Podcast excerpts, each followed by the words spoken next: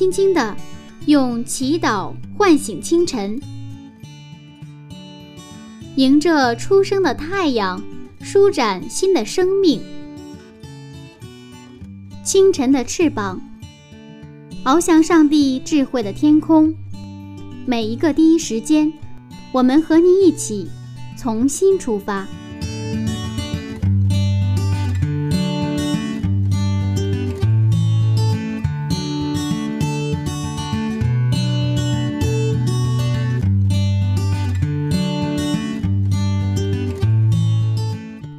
时间与上帝相遇，精彩人生从上帝开始。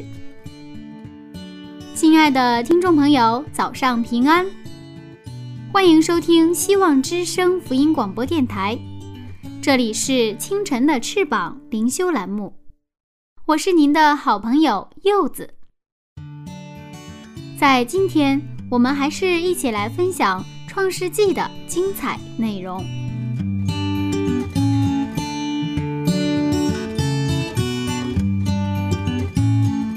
柚子所在地方的商业街上呀，经常会发现店家打出这样的标语：“跳楼价，亏本大甩卖。”每到换季的时候，总有商家做起所谓亏本的买卖。对于是真是假，我们暂且不谈。做生意总讲究个赚头，可是总有聪明人做糊涂事儿的时候。今天我们将要一起去看一看历史上最愚蠢的一桩生意。马上进入《创世纪》第五十五讲。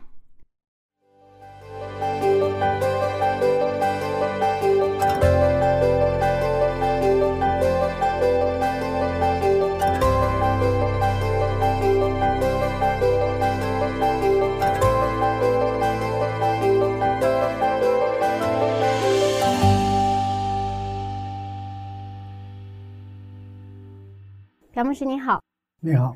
我知道牧师曾经是做生意的，那不知道您当时有没有呃做亏本的买卖的时候？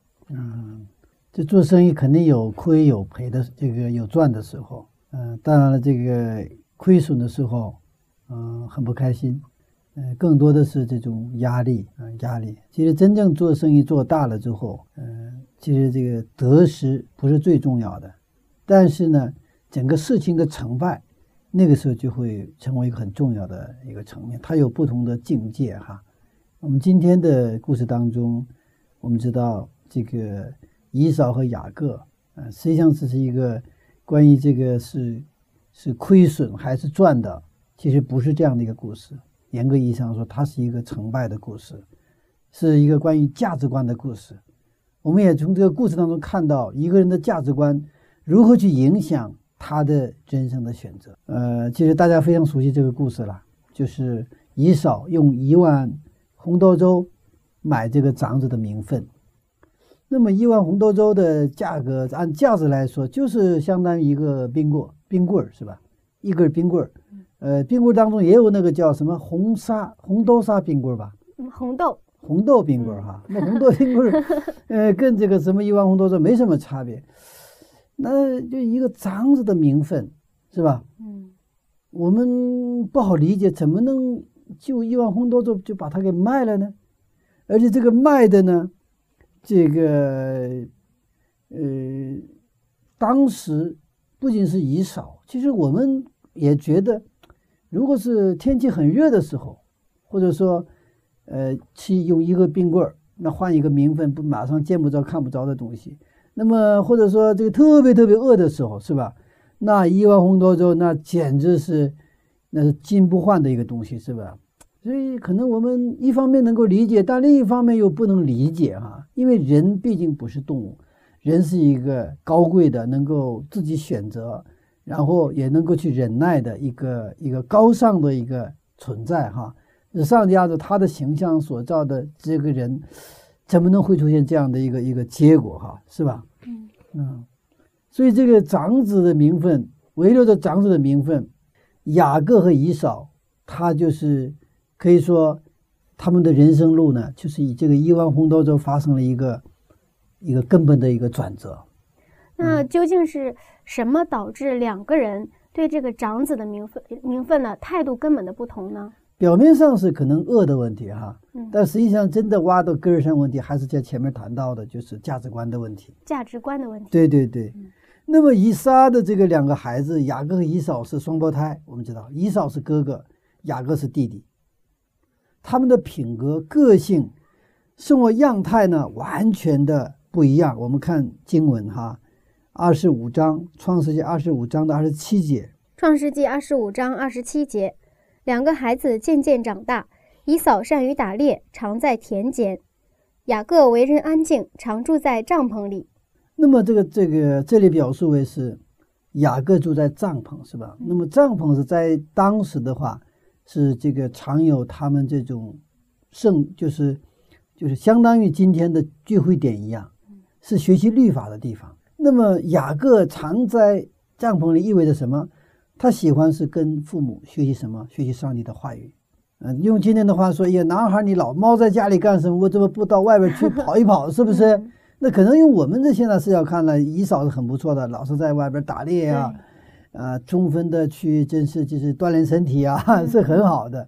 呃，但是从这个我们圣经本身的啊这种从文化的那个背景来看的话，是一个人喜欢学习律法，一个人他不喜欢学习律法，是这样的一个不同的一个生活情况。所以这个呢，也是造就了以扫和雅各两个人应该说不同的价值观。我们继续看经文二十八节哈，二十八节，以撒爱以扫，因为常吃他的野味儿；利百加却爱雅各。嗯嗯，这里有一个很奇怪的问题。我们知道上帝曾经预言说，这个雅各将要成为大的，嗯，以撒啊，以以撒呀，他是信仰的先祖，为什么他却爱以扫呢？难道他不知道上帝的预言吗？是啊，这个圣经写的特别清楚。以撒亚爱什么？爱以扫。嗯，照理说，以撒有很好的信仰，对吧？而且他一生那个以撒的一生来说，我们几乎挑不到什么毛病是的，啊、但是我们如果挑毛病的话，就这个事情，他怎么去应该爱雅各？为什么他不爱雅各，然后是以扫呢？那么圣经它本身它就给了我们一个提示，他说，因为常爱他的野味，以撒爱以扫，常爱吃他的野味，喜欢吃什么？喜欢他打猎回来的这些的味道，这是以撒的一个软肋。哦，以撒的软肋，啊、可能再往外扩散这个含义的话，他更喜欢以扫的那种杀上英姿、那种啊、尚武的这种精神，就是雅这个以以撒呀更喜欢以扫的这种精神，他可能。呃，在他看来，可能因为他本身是很温顺的、很顺服的一个一个一个人哈，这个以撒是，所以我我不知道哈，这个可能是有一点推测了哈。嗯但是这根本的原因是他有他的软肋，而他的软肋呢，就导致他有一个喜好，就是对以扫的喜欢，对这个雅各的这个呢，相对来说哈，就是有个偏爱。嗯那么可能还有一个，如果再看的话，有这么一点，就是真正的那个小的时候，他俩的这种表现形式来说，雅各是他是经常动脑子的，哦，他是他是他是特别爱动脑子，这个有心眼儿，所以说可能我们角度来说，就是可能更喜欢那种比较直爽的、比较这个坦率的哈，不太喜欢老是动这个心眼的，是吧？可能这个层面也是起了作用。总的来说，结果是以杀爱以扫啊，以杀爱以扫。所以说，我们每个人呢都有软肋，再优秀的人，你在教会里你是什么职分，其实也有软肋。那我作为牧师有没有软肋？我也有软肋，可能是每个人软肋不一样啊。我有我的软肋，所以我也常常为我的软肋去祷告。那个使徒保罗也有软肋，是吧？他身上有刺啊，嗯他就为这个流泪的祷告，那上帝能不能把我这个刺拿走？但是上帝不拿走，为什么让他谦卑下来？啊，其实都有哈。那么利百加在某某个层面上，他比以扫更一个单纯的信仰。利百加比这个，因为他是姊妹们比较单纯嘛。然后利百加爱雅各，雅各就在藏在帐篷里呢，跟母亲学习律法。我们继续看经文哈，二十九节和三十节。二十九节到三十节，有一天雅各熬汤，以嫂从田野回来累昏了。以嫂对雅各说：“我累昏了，求你把这红汤给我喝。”因此，以嫂又叫以东。嗯，这个雅各的后代是以色列人，以东的后代是这个以东人。以东的意思是红色的意思，那个红豆粥是红色嘛，所以他这个以后用一碗红豆粥的这么一个典故呢，他就以后他的后代成为以东人。但是你要知道，以东人在新约当中也有这个很著名的他的后代。新约当中，新约当中就是希律王。哦，西律王这个家族就是以东人，哦，是以东的后代。以东人啊，所以你看啊，很有意思在什么地方？他们是双胞胎，然后这个以扫的后代呢，这个以东人呢，就是老是困扰这个以色列人，对吧？嗯，一直到新约的时候，其实那个西律王那个家族，他们就是以东人，他们成了一个最后把耶稣基督钉十字架的元凶之一，元凶之一哈。那么雅各是一个非常灵巧，虽然很安静，但是他非常有心计。他不经意之间做出的这种行动呢，恰恰反映出他的这个品格，他的价值观。雅各重视名分，以以扫在外面很酷，呃，很活跃哈。但是呢，以扫呢，他没有雅各重视这个名分，是吧？你看，所以这个以扫怎么说呢？我们看三十二节，三十二节。以嫂说：“我将要死，这长子的名分与我有什么益处呢？”以嫂很威武，很尚武啊，但是这个话是有一点夸张了。我都饿的要死了，所以我们有时候也说这个话啊，但是可能我们有点夸张，有点强调哈。我非常非常饿，我要快饿死了。那长子的名分有什么益处呢？他虽然不经意之间说出的话，但是这是以嫂的价值判断，以嫂的价值判断。比如说，我们有的时候在安息日的时候。那比如我是做生意的人，对吧？那今天正好有一有一种生意要去做，那这个生意呢，也许给我带来二百块钱，也许给我带来一千块钱的利益，对吧？那我到底去去做这份生意呢，还是去要去教会敬拜呢？我去教做聚会教会敬拜的话，我可能还要去奉献，对吧？这边是不用奉献，也不用去教会，我就是有赚头，是吧？那这个事我们都要去，其实都要去做价值判断的。不说是安息日，每天我们都做价值判断。我们行动的话，我们在价值判断上，我们觉得值的时候，我们就会去行动；我们觉得不值，他人们就不会去动的。我在跟我孩子的这种沟通当中，我也常常感觉到，这孩子也是不断的在做价值判断，是吧？呃，这个你一哄他，小的时候可以，他越长大了，让他他会做价值判断。所以说。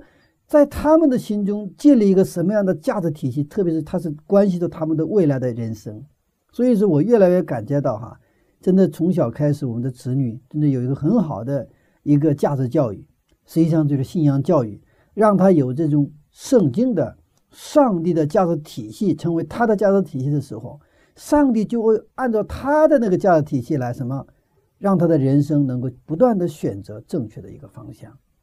啊，不断做正确的方向。你看，我们继续看啊，雅各怎么说？当以扫说：“我将要是把这个，呃，这个长子的名分，都根本没有什么益处哈。”这样的时候，雅各来说，他的机会来了。呵 呵看看三十三节，三十三节到三十四节，雅各说：“你今日对我起誓吧。”以扫就对他起了誓，把长子的名分卖给雅各。于是雅各将饼和红豆汤给了姨嫂，姨嫂吃了喝了，便起来走了。这就是姨嫂轻看了他长子的名分。你看这里啊，我每次在读经读到这个三十四节的时候，他说姨嫂吃了喝了，便走了，便起来走了。我的心里很很不是滋味，吃了喝了便起来走了。他。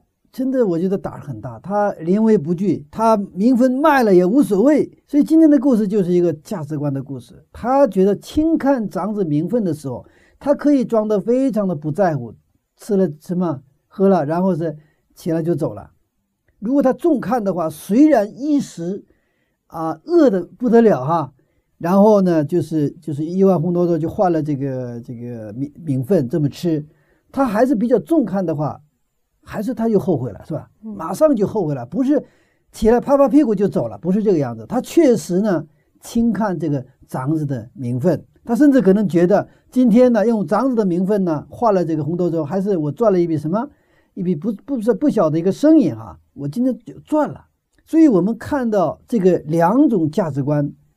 实际上是在以扫和雅各的故事当中就呈现出来，不仅是他俩，整个圣经从创世到启示录，其实就是两种价值观的一个较量，我们叫善恶之争。善恶之争归根结底就是两种价值观的一个较量。我们现在再具体看一下他们两种价值观的不同的表现。我们看第一点，雅各重视名分，重视呢属灵的祝福；以扫呢？重视实际的利益，哈，我们看再看一次三十二节。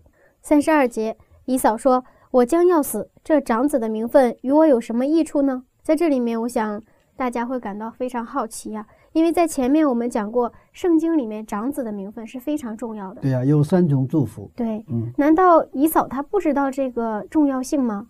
呃，这就是呃，我还是那个概念，就是说你拥有和得到的问题。哦，虽然。他知不知道？他知道，嗯，他当然知道，因为在当时从小是进行这个教育的。你是长子，你要成为长子，长子有这样那样祝福。就像这个小的时候，我的父母经常教育我说：“我是姓朴嘛，你不能跟姓朴的结婚。”然后还有一个他的教育就是父母教育，你得跟同民族结婚。从小就这个教育啊，知不知道？知道。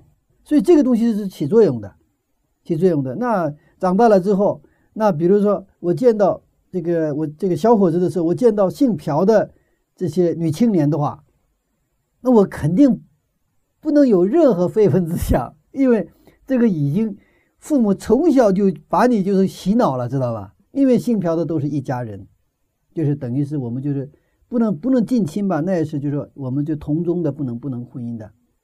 那么以色列百姓来说，你是长子，你从小就是给他。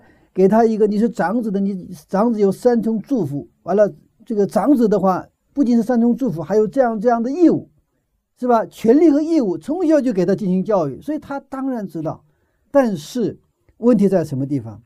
雅各是真正的接受了这个教育，以扫呢，他理论上知道，但是他心里其实并并没有真正的接纳。为什么？因为这个祝福呢是伴随着义务和权利的，有义务的。所以这一点上，那么说我要得到这个，我还要付出一些东西，啊，有的人说，那你给你哈佛大学的这个博士学位，好啊，但是这需要有义务的，你要学习啊，然后我根本不想学习，然后你得到，这是不可能。那么一个人是愿意付出代价，如果真的好东西，我愿意付出代价。我们曾经也讲过这个关于九头牛的故事，是吧？九头牛。那个这个村里的这些姑娘，她都是当时当地的这个文化是这个按头按这个牛的头数来评价它的价值，是吧？这是一头牛，这是两头牛，那是五头牛，这是九头牛，对吧？这个价值判断实际上会影响他的人生的选择。所以其中有一个姑娘，没有人说她一头牛都不值哈。有一天有一个小伙子愿意娶她，然后给她多少九头牛的价值，是吧？哇，这个女孩子呢？刚开始难以置信，那后来她相信了对他的这个价值的一个一个评价。等到这个姑娘就是就是这个嫁人之后，过了年再回来的时候，人们看到那原来村里的丑小鸭变成什么天鹅了，完全被被变了样子。所以一个是接受，一个是不接受。上帝把他的恩典，把他的这个好消息，把他的这种慈爱。放到我们的前边，他就无偿的给我们这个长子名分，他也是愿意给我们。但是呢，有没有需要价值？我需不需要接接受？我们需要接受，需要接受。但是雅各接受了，以扫他没有接受。我们这个在刚才说的这个属灵的这个财富，就是这个长子的祝福呢，他有这个特权，但是刚才说的他有个责任啊。那个承受长子福分的，那必须呢终身侍奉上帝，也就是说你不能离开上帝，因为离开上帝，也就是我们离开他的约的话，就跟上帝没有关系了。只有在跟上帝的关系里面的时候，这个是有效的。就是任何合同，它是有这个一个有效期，呃，这个有效的这个一个一个范围，有效的对象哈。所以这个这个长子的名分，他必须像亚伯拉罕一样顺从上帝的命令，在婚姻家族的关系和社交生活当中呢，他都必须求问上帝的旨意。所以长子有很多的祝福，但是祝福伴随着责任。这个复婚意味着你要有更多的牺牲和付出，因为耶稣基督给我们做了榜样。但是以扫不喜欢这种崇拜的生活，他觉得这是一种约束。为什么每周都得去教会啊？是不是？为什么去教会还得奉献呢？为什么还得去这孤儿院去服侍啊？他觉得这都是约束。上帝的律法就是他与亚伯拉罕立约的这个条件，在以扫看来是一种束缚他的一个重恶负担。他重情任性，最喜爱无拘无束的那种自由。可能我们今天对很多的人来说也喜欢这个无拘无束的那种自由，是不是？嗯啊，那个电影也是都在啊，就是宣扬这样一个精神，是不是？在以扫看来，只有权势、财富、盛宴、狂淫才是幸福。他因自己那种放浪游荡的生活而得意。正如圣经所讲，我们看希伯来书十二章十六到十七节，他提到以扫。希伯来书啊，特别提到以扫。我们看希伯来书十二章十六到十七节，恐怕有淫乱的，有贪恋世俗如以扫的。他因一点食物，把自己长子的名分卖了。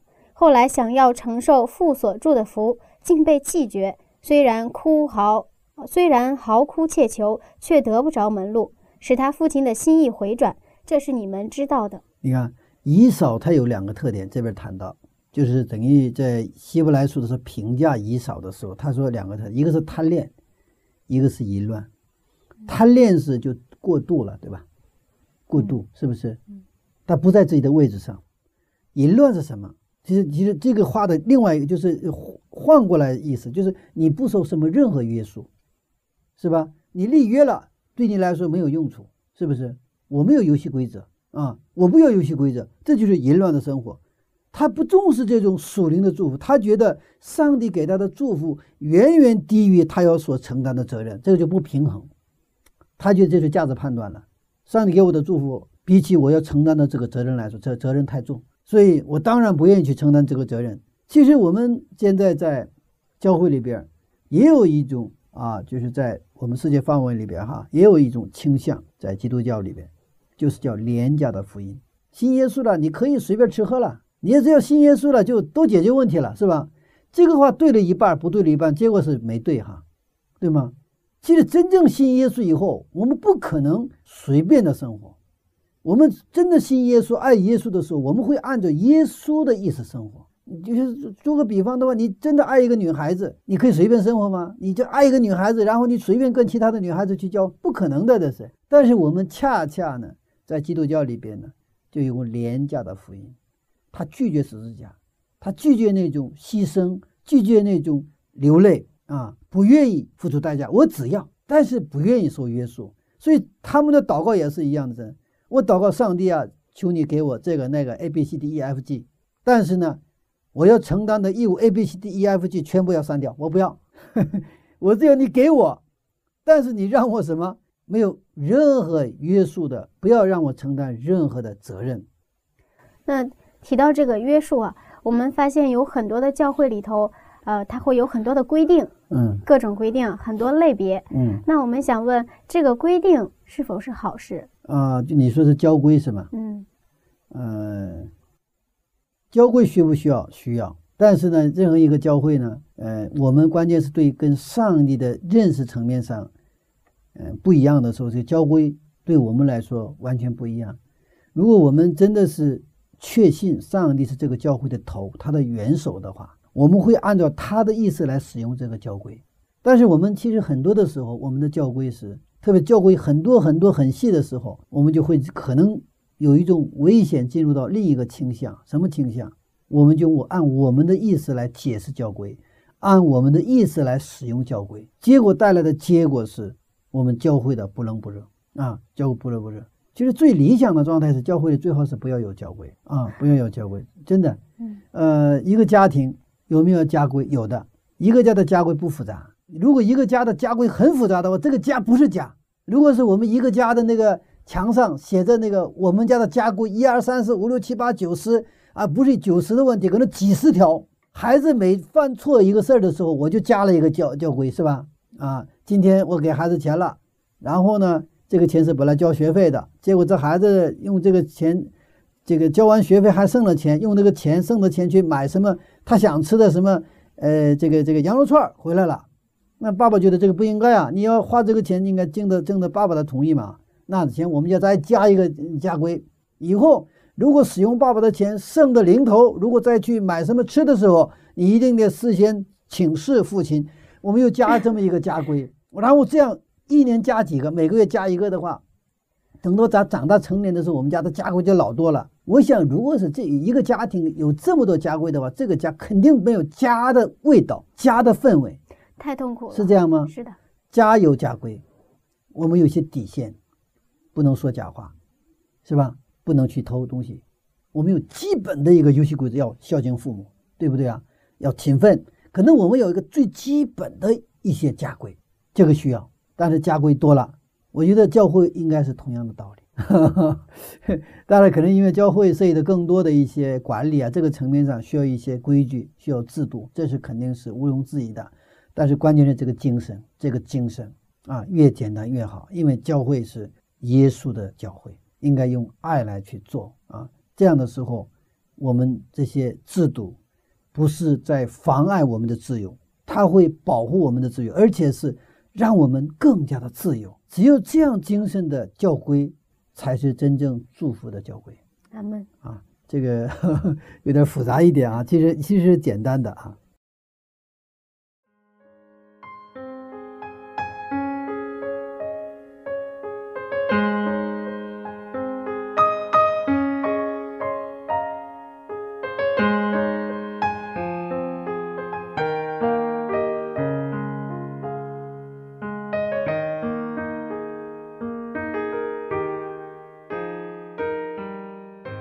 帝的祝福是伴随着责任的，那就是顺服他的话语去生活。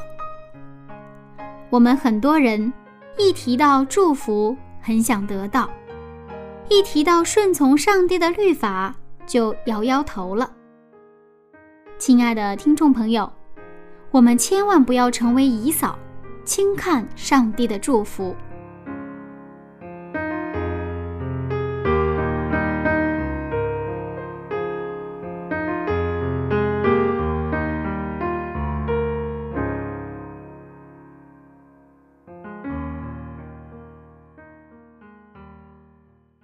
好了，下面柚子给您推荐一首非常好听的歌曲，名字叫做《我要顺服》，让我们一起闭上眼睛，静静的聆听。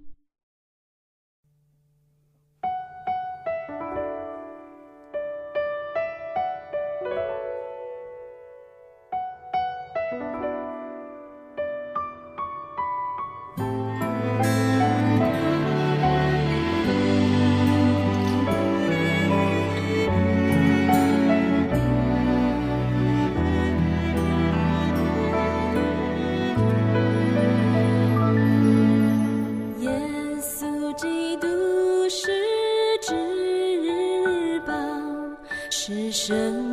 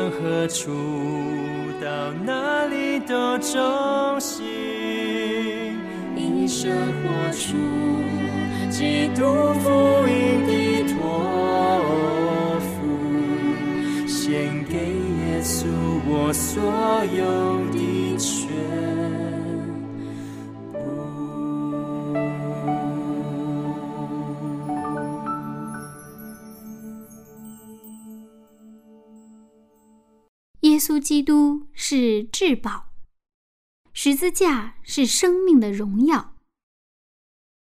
亲爱的听众，耶稣是你的至宝吗？你愿意因为爱主而忠心顺服吗？这个问题留给您来思考。下面我们接着分享关于这桩最愚蠢的生意。所以这里边其实回到这个话题，还是这个廉价的福音的问题上，就是有一个廉价的恩典，恩典上帝给了我们，但是我们不觉得它有价值和珍贵，就是因为我们没有付出代价。上帝不要求我们付出代价，但是上帝他要求一点，你要背起你的十字架跟随我，把你的想法全部放下，你要把自己献为活祭，完全的献上。上帝我们有要求的，为什么你我们不把自己献为活祭的时候，上帝的恩典对我们来说根本不是恩典，就跟对 那个珍珠对猪来说珍珠一样，根本就是没有什么价值，知道吧？上帝愿意让我们这个背起十字架跟随他，我们得先死，我们不是做得更好，而是说我们要重生。当我们重生的时候，才能看到耶稣基督是多么。宝贵的一位，他值得我拿出我的一生来跟随他，拿我一生的时间来去服侍他，拿我全部的家产来什么？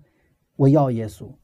这个时候，我想我们的人生的整个的境界，我们的整个的这种格局就完全不一样。但是恰恰是因为我们我们是不缺不献身，我们只是像啊这个游客一样。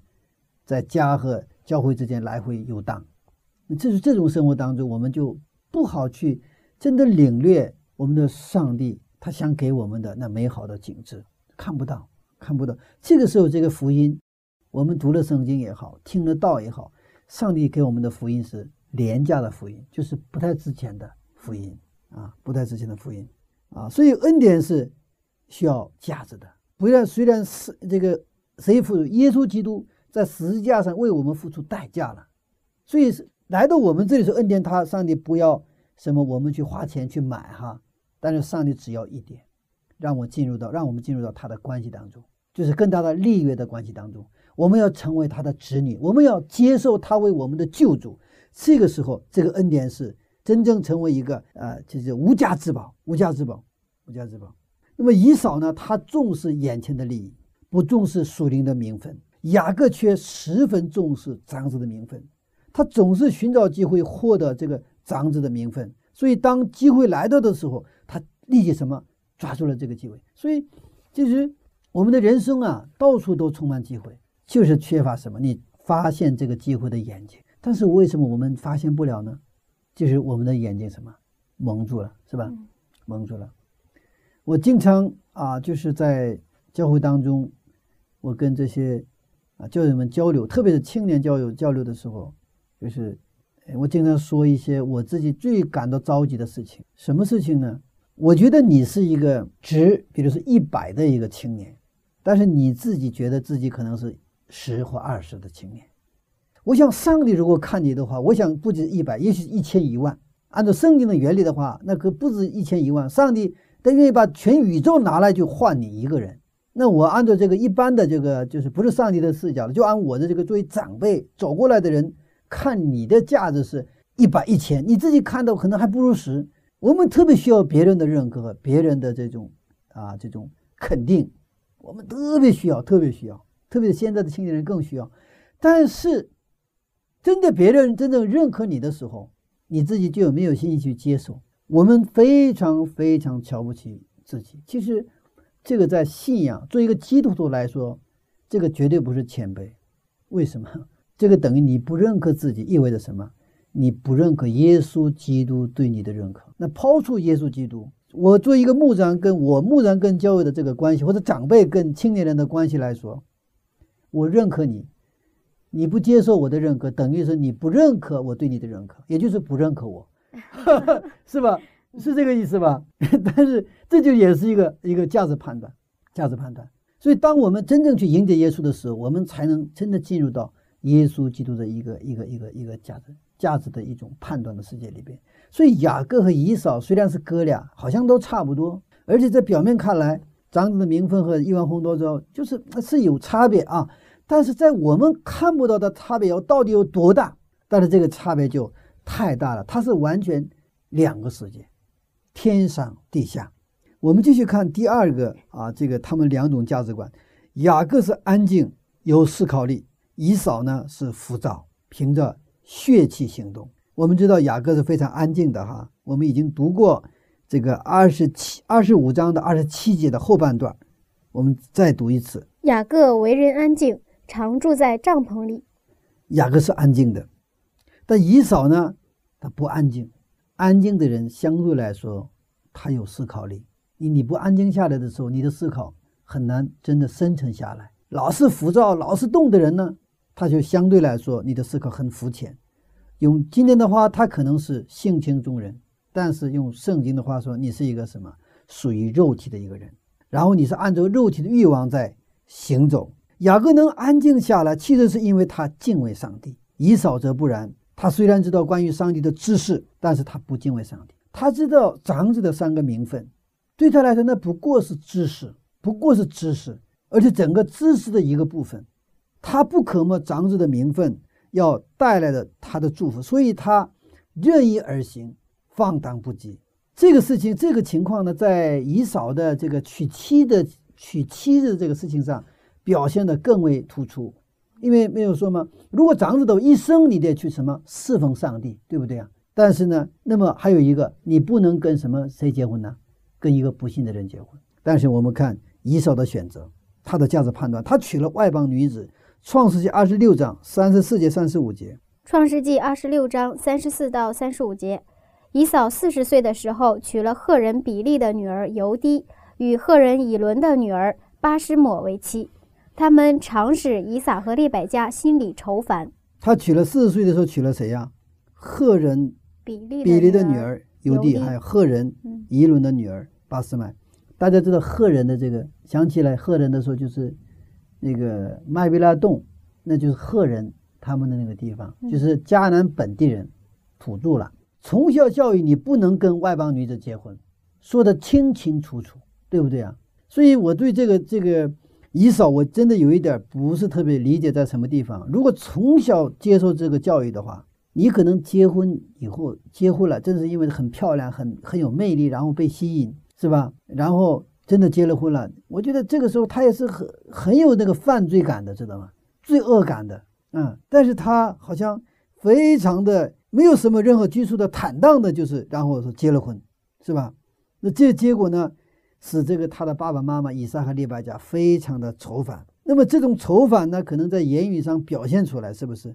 两个儿媳妇让公公婆婆非常的愁烦，因为这个文化的差异、信仰的差异，如果在一家生活，很很不方便的。那个时候他们也不是单过啊，现在我们做新起点不做新起点，那一起生活也是真的很不方便。你比如说，我们是不吃肉，那那个人要吃肉，那都还好，吃牛肉、羊肉还可以。如果是他要吃猪肉，公公婆婆要吃猪肉，儿媳妇是基督咱们的教友，对吧？哇，这个是需要殉道的精神，要不然你就摸那个猪肉，我觉得这个这个是很痛苦的事情。别说是那些做饭的，我现在去那个市场卖卖肉的地方，我就远远的躲着走，我就不愿意闻那个味道，知道吧？就那种那种腥味吧，嗯啊，我就不愿意闻到，我就远远的躲着走。是的，但是你要去摸这个东西，还要去做啊。但是你看这样的这个这个，你看这小小的生活的差别，就会给家庭带来很多的愁烦呐、是吧？后来以扫他知道爸爸妈妈不喜欢这个外邦的儿媳妇，又娶了一个媳妇。我们看创世纪二十八章的八节九节哈，创世纪二十八章八到九节，以嫂就晓得他父亲以撒看不中迦南的女子，便往以实玛利那里去，在他二妻之外又娶了马哈拉为妻。她是亚伯拉罕儿子以实玛利的女儿尼拜约的妹子。虽然他后来做了一些努力哈，但是呢，我们也确实看到不同的价值观表现出来的不同的选择和不同的品格，是不是？我们是否也像以扫一样凭着感觉走呢？那找对象也是凭着感觉走的。用今天的话说，有感觉。他他跟他们的这个本主人，就是这个信耶稣的人，他没有感觉；但个不信的人，他有感觉，有 feeling，跟着感觉走太危险。小事儿也许可以，你大事儿关系到你的人生的真正幸福和命运的事情上，我们真的不能走感觉，靠感觉走，因为感觉常常欺骗我们。我们看最后一点，第三点，雅各拥有能看到未来的宏观的视觉，以扫是急功近利的现实主义者。急功近利的现实主义者，他看到的什么？就是三米以内，他看不到太远的东西。你跟他说一万道一千，他就是愣是看不到。但是，当我们去真正拥有那种耶稣基督的信仰的时候，我们就能有一个宏观的一个视角。我们能够透过历史，透过一个很大的一个一个宏观，我们人生的整个人生来去看一个事情。这个时候，我们的人生啊就不会去走偏哈。你看，如果这单从这次交易来看呢，雅亏雅各吃亏了，为什么？因为他亏了一碗红豆粥，他得到的不是人民币，也不是得到现钞，对不对啊？他把长子的名分嘛，是不是？长子名分看不见摸不着的，但是红豆粥是实实在在的，热气腾腾的，香喷喷的。以扫他马上没有失去什么，但是得到了一碗红豆粥，所以好像看起来以扫是拿着一张空头支票得到他想得到的，但是以扫的亏大了，红豆粥一天就变成了排泄物了。作为长子的队列里面再也没有他了，雅各雅各呢却成了耶稣基督的祖先，成了历史上的一个伟大的人物。我们瞬间的判断，啊嚓，就这个瞬间，但是这个就基于我们的价值观。一八六七年十月二十八号，俄罗斯把阿拉斯加卖给了美国。阿拉斯加的这个面积跟东北中国的东北差不多。当时俄罗斯因为战争啊，财政上非常困难，美国呢就提议把阿拉斯加卖给他，我要把给你现钞，这个阿拉斯加是在一七四一年发现的，后来世界城市承认阿拉斯加是俄罗斯的。那么这个阿拉斯加呀，俄罗斯竟仅仅以七七百二十万美元价格卖给了美国，七百二十万美元。当然，在当时是一个是一个很大的钱了。那现在的话，人民币多少？七六七四十二，也就五千万吧，五千万人民币。嗯，五千万人民币的话，相当于现在北京的房子的话，稍微好一点房子大概是差不多十套房子的价格。就把阿拉斯加 卖给了呃这个美国。有意思的是哈，那个美国在在美国，他们有国会嘛？国会里需要要要决议这个这个这个购买案嘛？国会里很多的人反对啊，因为在当时阿拉斯加是什么？被冰雪覆盖的不毛之地。但是当时的总统非常果断的做了决策，买，最后国会通过了。不过，国会通过之后，当时的这些新闻报道都骂当时的政府，这个政府是无能的政府，政府做了一个什么很愚蠢的交易。但是，仅仅过了三十年，一八九七年的时候，在阿拉斯加发现了金矿，又发现了大量的油田。现在，美国是世界第三大油田的拥有者，大家可能都不知道，大家都以为只有中东有石油，其实阿拉斯加就美国是世界第三大油田的拥有者，但是美国。不开采，他们很聪明，他们现在一直在国外购买这个石油，然后呢，他挖很大的洞来去储存这些石油。在当时俄罗斯明白过来的时候，已经晚了，哭都来不及啊。所以这个历史上啊，史学家们称这这个这个一桩交易称为世界历史上最愚蠢的一次一次交易。差别就是价值观的问题，你怎么去看？冰雪覆盖的这个不毛之地阿拉斯加，俄罗斯就有点像以扫当时，他们正缺钱，是吧？他就跟那个以扫饿的一样嘛，是吧？我现在什么这个土地啊，不土地啊，领土啊，我对我来说是钱，是吧？以扫来说这是红豆粥，价值判断。其实俄律俄罗斯失去的不仅仅是一块地，能够有很多金矿啊、油田的地，它更失去了一个战略的地带，因为阿拉斯加属于是北美洲，对吗？俄罗斯它是横跨欧洲和亚洲，原来阿拉斯加的话，它是横跨欧洲、亚洲和美洲啊，不得了了。那就在美洲，它也有战略要地了，但失去了不仅是一个那些财富，它也失去了一个战略要地。所以当时他们不过以为他们做了一个很聪明的一个选择。我们只是一块儿，我们本来这个土地很大嘛，是吧？俄罗斯土地很大很大，完了我就那么一块儿，那个冰雪覆盖的地方。是吧？我们发现了，但是在那地方也没有什么投资，也没有，我们就哎呀，扔就扔了，是不是？他们觉得他们做了一个聪明的选择，但是呢，这是一个巨大的失误，巨大的失误。那今天我们看到这个姨嫂她做出错误判断，真的就是因为她价值观的问题。价值观的问题。那我们到底以什么样的标准来保证我们有一个正确的价值观呢？其实上帝给我们一个很好的价值判断的标准，就是圣经。圣经是福气，是祝福。通过圣经，我们做一些人生重大决策，比如职业、婚姻这些重大问题，都是我们以圣经为标准来做决策。这叫基督徒。特别是婚姻，是我们人生最重要的一场交易。这是一场关系到你的人生未来幸福和命运的一场交易，不仅仅是关关系到你自己，还关系你的后代。但是我们常常把它自己廉价廉价处理。你要做廉价处理还是高价抛售？人生的各种交易都伴随着价值判断。我们每天我们都在做这种判断。我现在做基督徒，这是我人生当中最成功的一次交易。我愿意把自己献给上帝，上帝把自己愿意交给我，这是彼此一，这最值钱的。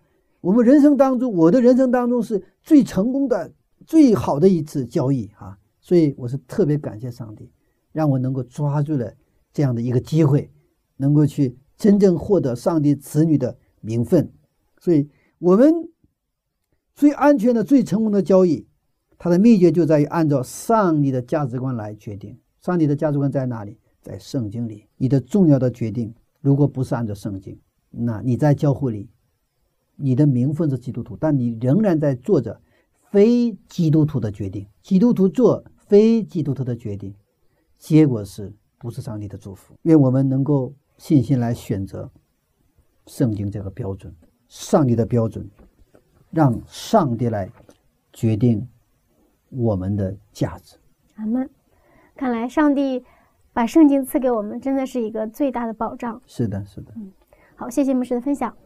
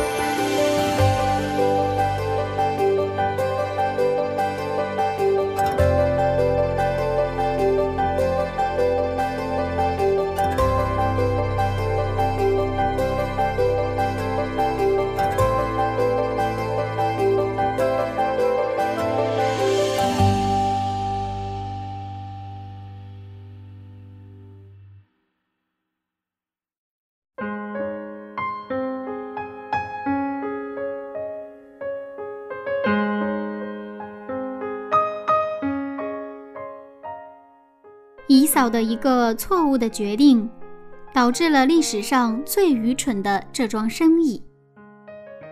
我们的每一个选择都在影响着未来。听了刚刚的分享，柚子很紧张，非常害怕，由于自己的眼光短浅，而与上帝的恩典擦肩而过。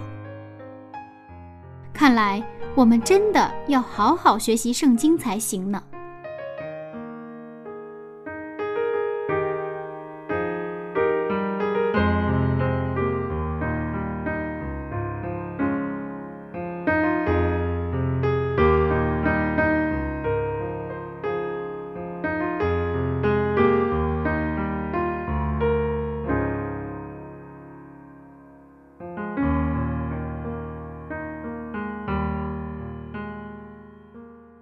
了防备我们不犯以扫一样的错误，请您和柚子一起来祷告吧。亲爱的天父上帝，求您借着圣经赐给我们智慧，让我们在做每一个选择和决定的时候，能够考虑是否是您喜欢的。求您今天带领我们的选择，使我们能够顺服您的旨意。献上这样的祷告，奉靠耶稣基督的名祈求，阿门。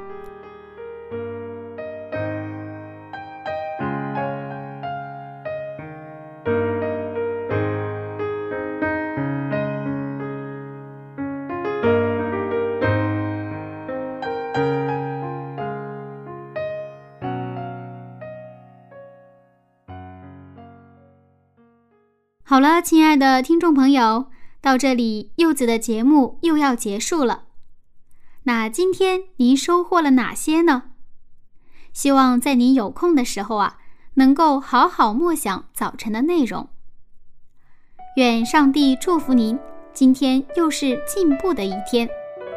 下次分享我们再见了，拜拜。